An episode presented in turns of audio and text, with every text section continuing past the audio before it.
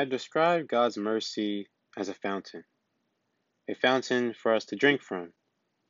It is from God's mercy we are able to receive the gifts He bears.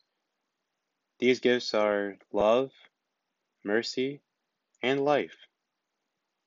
God did not put up His hand to strike us, but He raised His hand to absolve us from all our sins, from our faults and liabilities.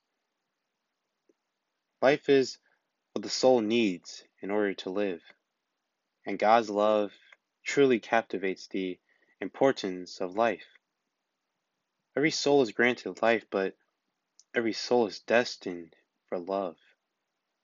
The mercy of God shields us from our sinfulness. God does not identify us as sinners alone, but he identifies us as His children.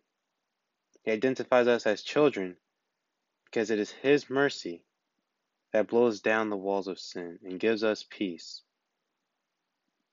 The love of God, the mercy of God, the life of God is what gives us nourishment and enrichment for our souls to live in peace all the days of our life.